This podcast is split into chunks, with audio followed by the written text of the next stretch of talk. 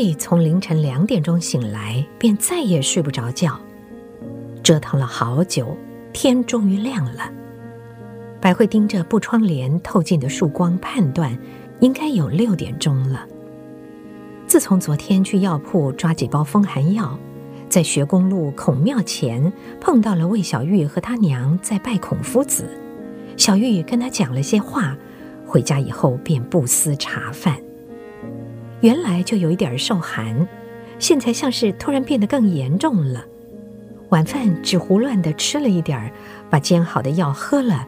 提早上床睡觉，可是小玉告诉他的话不断地萦绕在他心头，让他迟迟无法入眠。挥之不去的一个问题就是：一个是最喜欢我的表哥，一个是亲如姐妹的同窗好友，他们为什么要瞒着我要好呢？难道这两个人早就瞒着我交往？可怕极了！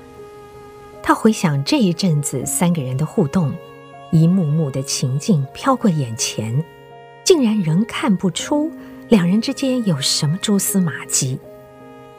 他仔细回忆那天的情况，渐渐的，他看到了表哥对香芷的关心。可恶的是，他常常借着跟自己的互动，间接的表达给香芷。香芷从飞机上下来的时候，那张娇羞动人的脸，脖子都泛红了。那个时候见了没有什么异样的感觉，此时回忆起来，竟然觉得他们两人之间每一个互动、每一个神色都显得是两情相悦。可恨自己却看不出来，还卯足了劲儿说服香芷坐上表哥的飞机。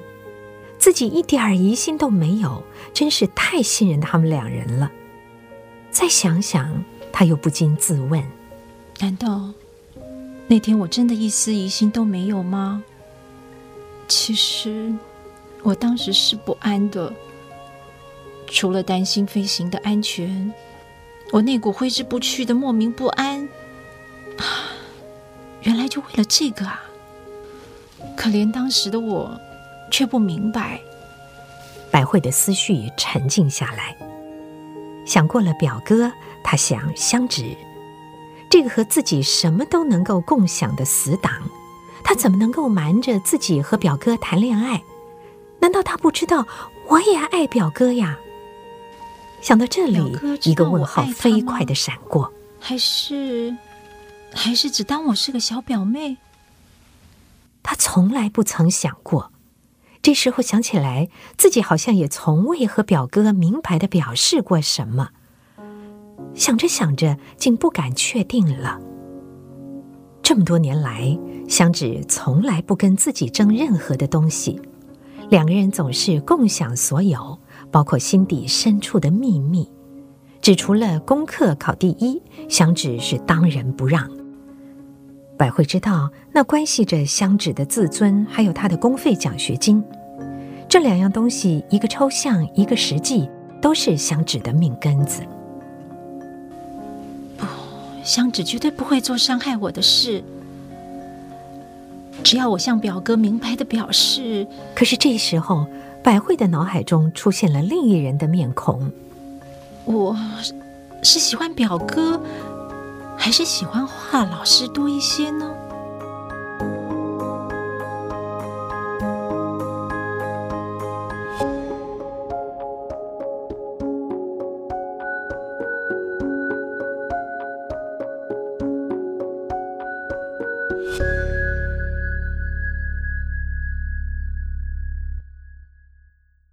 吃早饭的时候，百惠的娘问她风寒有没有好些。百惠强作轻松地说：“吃了两服药，好多了，待会儿就要出去。”百惠的爸爸在省政府做事，负责协办衡阳、宝庆、永州和郴州四地的警备工作，平日常驻衡阳，经常在这四个地方和省会长沙之间走动，离家比在家的时间多。百惠毕了业。照他爸爸的意思是到长沙湖南大学去升学，但是百惠却有自己的想法，他想先做两年事，增加一些社会经验。这个时候满腹心事，巴不得娘少问两句，就撒了个小谎说约了同学到县政府民政科查询找工作就业的资料。事实上，百惠怀着复杂的心情到太子码头搭渡船，准备到八甲岭机场去找表哥维俊。他先到了六中，学校虽然已经放假，他在校门传达室找到了校工老贺。老贺见到百惠，倒是有些意外。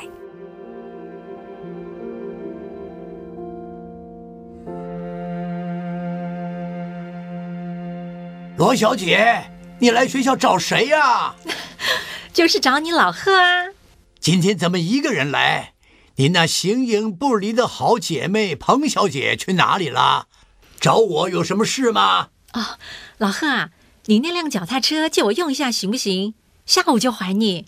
行啊，老贺还有更好的，刘老师的女用单车寄放在我这里，帮他上油换链条。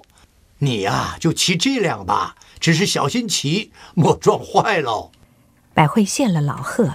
骑着刘老师的脚踏车，到了八甲岭机场。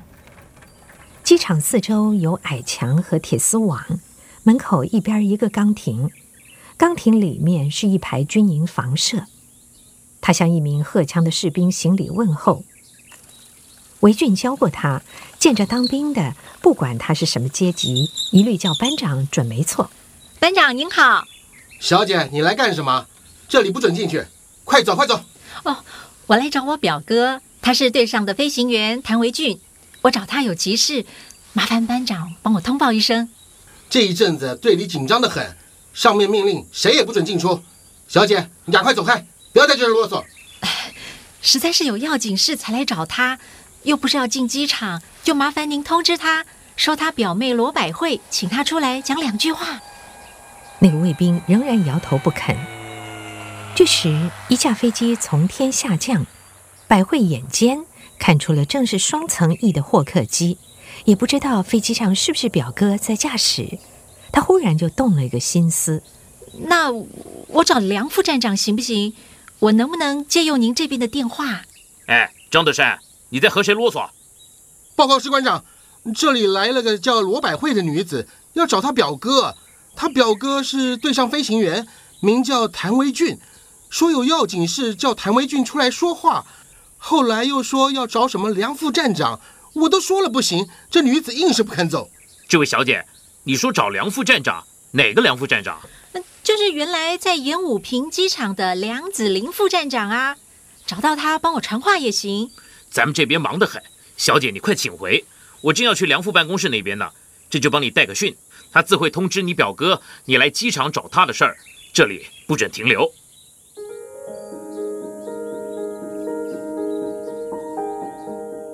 回到六中的校门口，把脚踏车还给了老贺。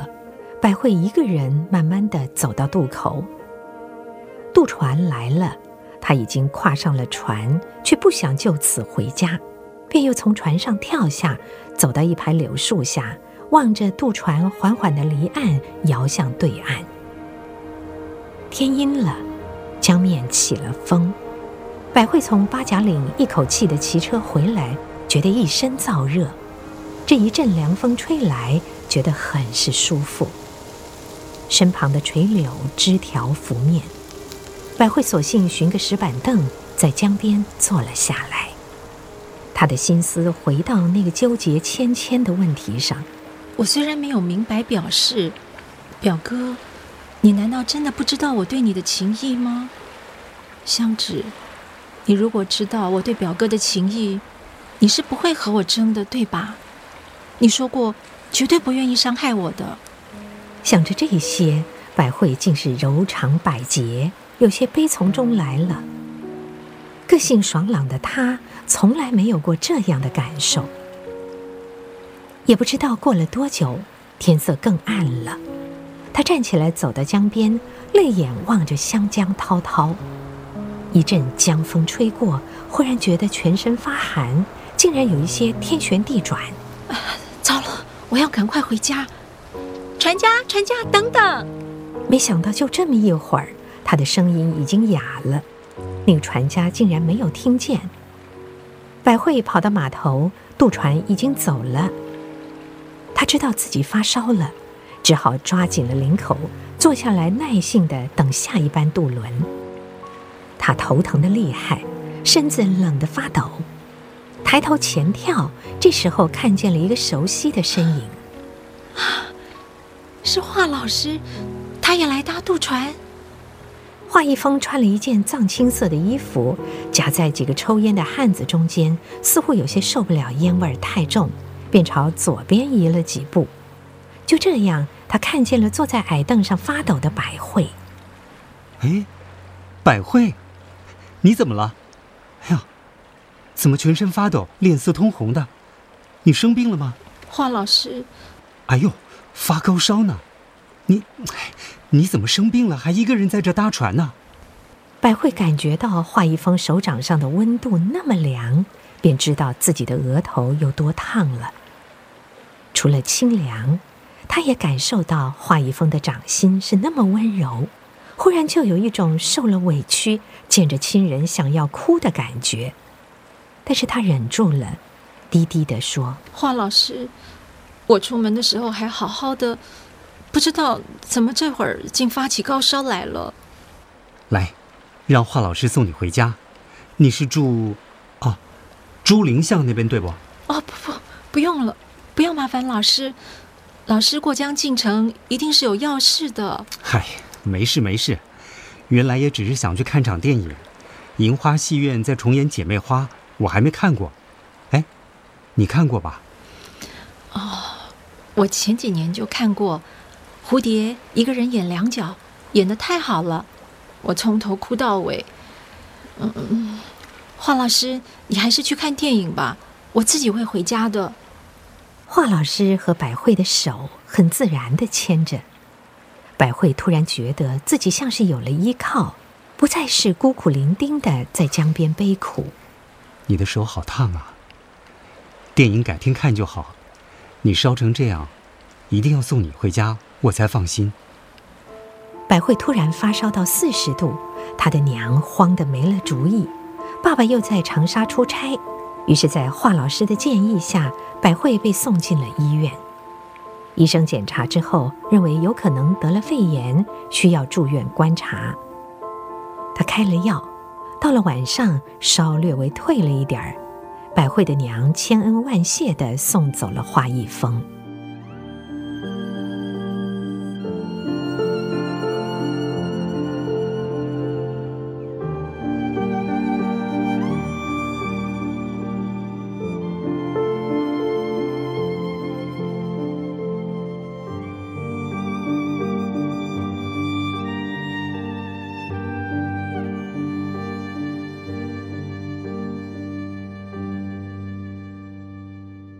第三天，韦俊终于可以外出，一早就赶到百惠家，得知百惠那天到机场找自己没找着，回来之后就发高烧住院，顿时一颗心沉了下去。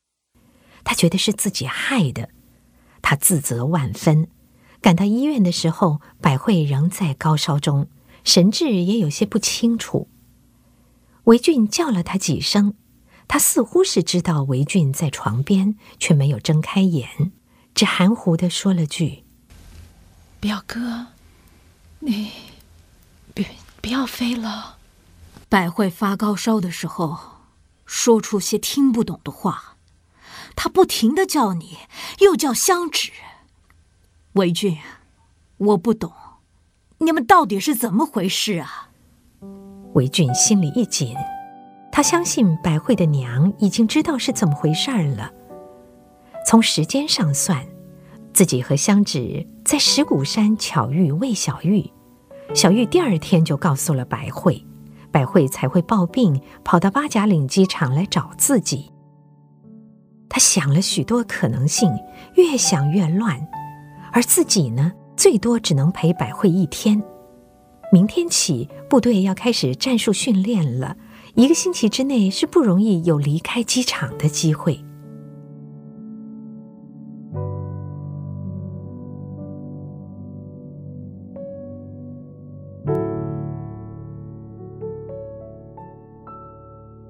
下午的时候，百惠清醒了，维俊和百惠的娘相对松了口气，稍觉放心。表哥，谢谢你来看我。你呀，怎么抱着病还要到机场来？江上和机场那边风好大，就吹出毛病了。其实我只要得空便会来你家的。百惠，你好傻啊。是，我好傻。你先好好养病，医生说过了，明天你的病就会一天天好起来。我会再来看你，啊。表哥，你快回部队去吧。维俊离开医院的时候，心情好复杂。百惠对他的情谊之深，超出了他的意料。现在他知道，他和百惠之间再也不能用一般的表兄妹来形容。这些年来，自己竟然没有察觉，是百惠傻，还是自己傻呢？